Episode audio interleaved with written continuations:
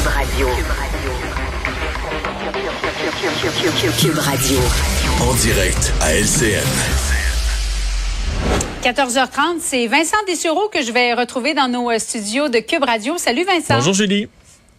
Sixième vague, on vient de l'amorcer cette vague. Te rappelles-tu au début de la COVID quand on disait ça va bien aller, tout ça, là on est rendu à la sixième vague. Oui, bon, on blaguait même en disant ah, la sixième vague, hein? Puis là c'était une blague, mais là malheureusement on y est, ça a été vite. C'est vrai. Ouais.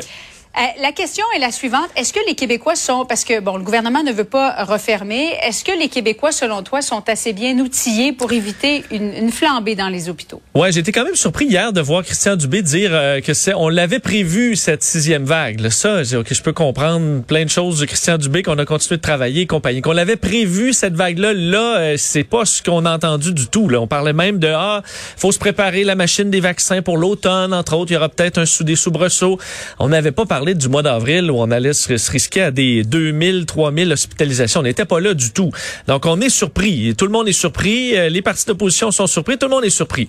Euh, la question, c'est, ben, on faut apprendre de nos erreurs. Et lorsque les chiffres ont commencé à baisser de la cinquième vague, moi, je disais, c'est le temps de profiter de cette accalmie pour faire, entre autres, par exemple, une commission parlementaire avec l'opposition pour discuter de la sixième vague. Qu'est-ce qu'on fait à la sixième vague?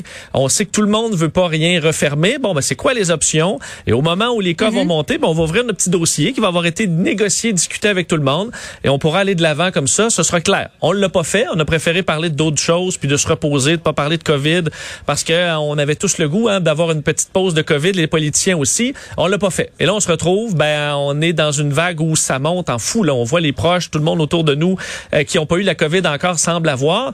Et on n'a pas euh, travaillé sur le dossier des eaux usées, par exemple. On n'a pas le site d'autodéclaration. On se souvient, qui se souvient encore de ça, qui l'utilise? Euh, on roche, pardonne-moi l'expression, les quatrièmes doses comme on peut, euh, et la communication sur le fait de, ben, qu'est-ce qu'on fait là, qu'est-ce que le, qu'est-ce qu'on, à ce à quoi on s'attend d'un citoyen en ce moment?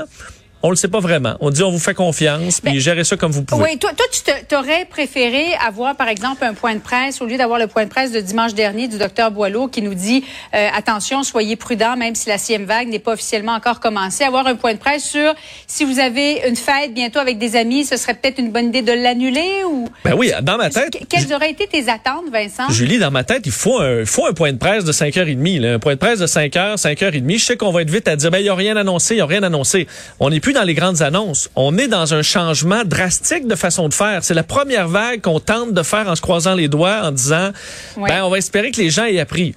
Ben, c'est un gros, c'est une grosse nouvelle, ça. Et dans ma tête, il faut que le premier ministre s'adresse, même si ça lui tente pas de ramener ça, puis que Éric Duhem va être fâché et que tout le monde, bon, il doit s'adresser aux Québécois en disant, ben, voilà ce qu'on attend de vous. On va pas vous contraindre à, à- contraindre à ne pas aller au restaurant. On va pas fermer les restaurants. Peut-être que votre brunch à- en famille à 15, ben en ce moment, on est dans une phase aiguë de montée de cas. Ben réduisez ça. Peut-être allez-y avec un couple d'amis, avec un membre de votre famille. Réduisez ça. À la maison, il faut peut-être pas faire un party de 40 personnes. Peut-être que d'inviter un couple d'amis, ça peut être une meilleure idée. On dit les gens sont plus capables, sont allés des mesures. Je pense qu'avec tout ce qu'on a vécu, euh, on apprécie encore recevoir un ou deux amis, quelques amis de façon plus modeste. On en profite. On est conscient que- qu'on en a été privé. On n'a pas nécessairement besoin de faire des gros parties puis des grosses activités de famille. On est capable d'attendre, je pense, pour bien des Québécois, encore quelques semaines, de juste être prudent en vivant. C'est ce qu'on appelle apprendre à vivre avec le virus. Et je pense que ce bout-là, apprendre à vivre avec le virus, on le fait pas pour vrai. On fait juste faire comme s'il n'y avait pas de virus. Et je pense que ça, François Legault, Christian Dubé vont devoir l'adresser à dire, ben oui, on dit, on va se fier sur les gens. Ben parfait. Mais voici ce qu'il faut faire en quelques points simples pour limiter, entre autres, ces contacts, essayer Donc- de ne pas submerger le système de santé. Étant donné qu'il n'y a pas de balise, tu espères avoir un message clair du gouvernement. Pas de mesures coercitives, mais un message de voici ce que vous devriez faire et à Ben, éviter de faire. Je, je pense que ça marche quand même. J'ai des événements familiaux qui s'en viennent, des brunchs, et dès que tu fais un message clair à dire, essayez de limiter, il y a quelqu'un dans le groupe qui va dire, ben regarde, qui va se sentir soudainement plus à l'aise de dire, moi là, j'ai pas eu la COVID encore. Les gens qui sont vaccinés sont quand même souvent encore un peu malades. Ça me tente d'éviter ça. Je- on remet ça un peu, ou on va être un peu moins. Je pense que bien des gens vont être capables de faire ça sans problème. Euh, et ce matin, dans les quand même les mesures non contraignantes. Euh, le Paxlovid, euh, Paxlovid, là, ce médicament antiviral euh, qui euh, peut permettre de sauver des vies chez les gens qui sont qui sont vulnérables. Ben, on se rend compte qu'on l'avait pratiquement pas utilisé. Les chiffres, là, le, deux semaines, le journal de Montréal disait moins de 100 traitements avaient été donnés au Québec. Mais, le Soleil parle de moins de 400 aujourd'hui. As-tu fait le test dans ton entourage? Comme ça, par hasard, est-ce que vous savez à quoi ça sert le Paxlovid? Qui peut se le procurer? Comment vous pouvez vous le procurer? Ben écoute, personne ne le sait. Personne ne le savait. Je, parlais ce matin, Julie, avec une, une amie immunosupprimée, là, le cas parfait, immunosupprimée, très à risque, vient d'apprendre qu'elle a la COVID ce matin. Et là, je lui dis, ben, va chercher Paxlovid. Jamais entendu parler de ça.